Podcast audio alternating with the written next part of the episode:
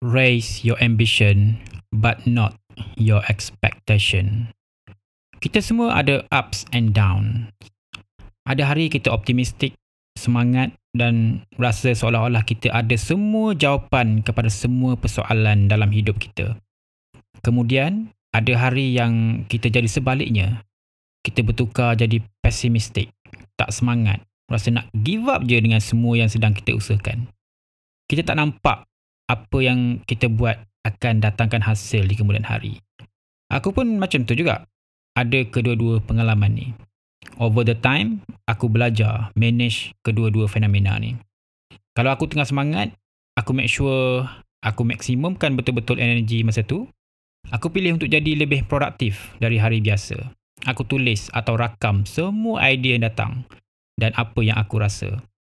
Masa aku down, Dulu downtime tu ambil masa yang agak lama, mungkin seminggu atau lebih.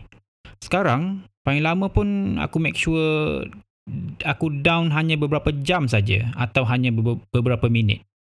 Macam mana aku buat? Masa kita semangat kan, perasan tak? Masa berlalu dengan begitu cepat. Sedar-sedar, dah berlalu satu hari dan kita pun dah nak masuk tidur. Jadi, aku fikir, aku kena cari jalan untuk slow down the time. Macam mana?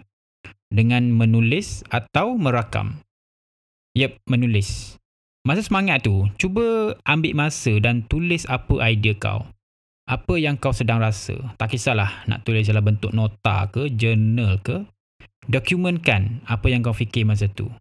Kau akan dapati masa akan berjalan dengan perlahan masa kau lakukan aktiviti tu. Kalau kau bukan kaki suka menulis, boleh try rakam. Rakam kat sini boleh jadilah bentuk video ataupun juga audio. Kedua-dua material ni kau boleh baca, dengar dan tengok balik masa kau down. Percayalah, ia sangat membantu. In the end, kita je yang sentiasa ada dengan kita, betul tak? Masa kita down pula, kita kena tanya kat diri kita, kenapa kita down?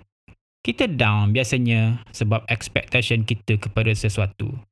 Tak kisahlah kepada manusia atau kepada result. Kat sini, aku nak cadangkan korang fahamkan satu mentality iaitu raise your ambition but not your expectation. Okay, jom aku terangkan sikit pasal mentality ni.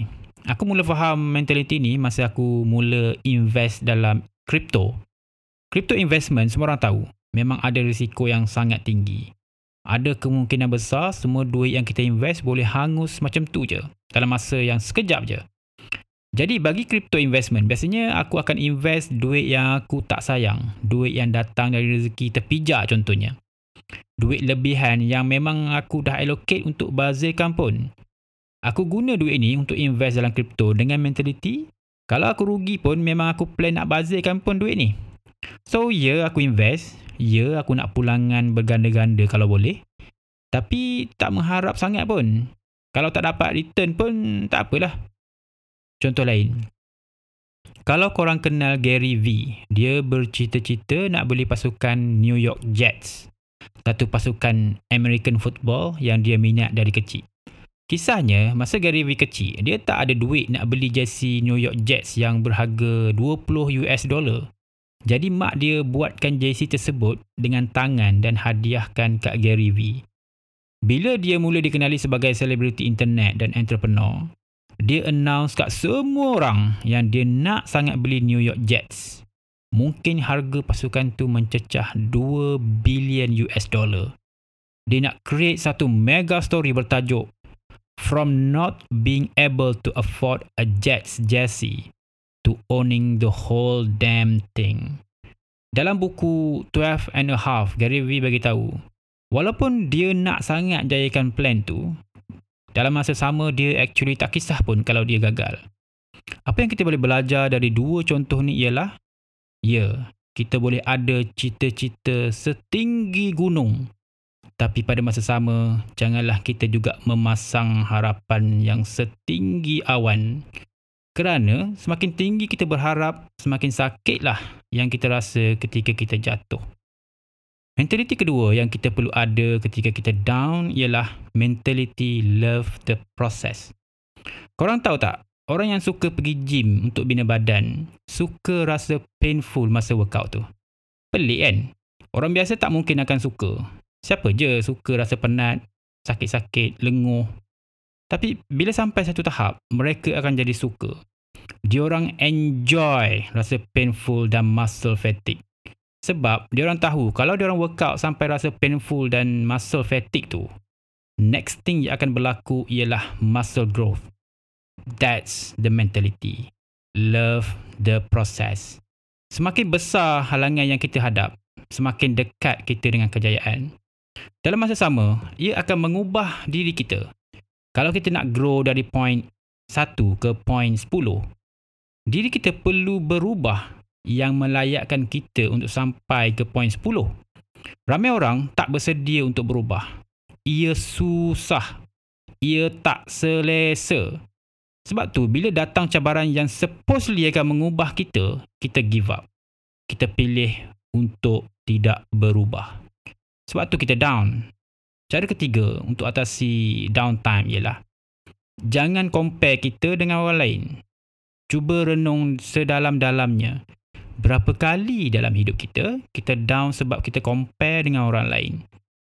Kawan sekolah rendah, dah kahwin dan kita masih single. Kita down. Kawan masuk universiti yang CGPA kita lagi tinggi dari dia. Tapi sekarang dia jauh lebih kaya dari kita. Kita down adik kita beli kereta yang lebih mewah dari kita, kita down. Entah siapa-siapa yang tiba-tiba jadi influencer berjaya, kita down. Percayalah, semua orang ada timing masing-masing. Tengoklah berapa ramai orang berjaya dalam dunia ni yang bermula dengan agak lewat dan berjaya hanya selepas umur 40 tahun. Colonel Sanders berumur 62 tahun ketika dia franchisekan KFC. Morgan Freeman hanya terkenal sebagai pelakon selepas umur 50 tahun. Stan Lee hanya dikenali selepas berumur 39 tahun dengan komiknya Fantastic Four. Sebelum tu, mereka juga seperti kita struggle untuk capai kejayaan dan yang mereka idamkan.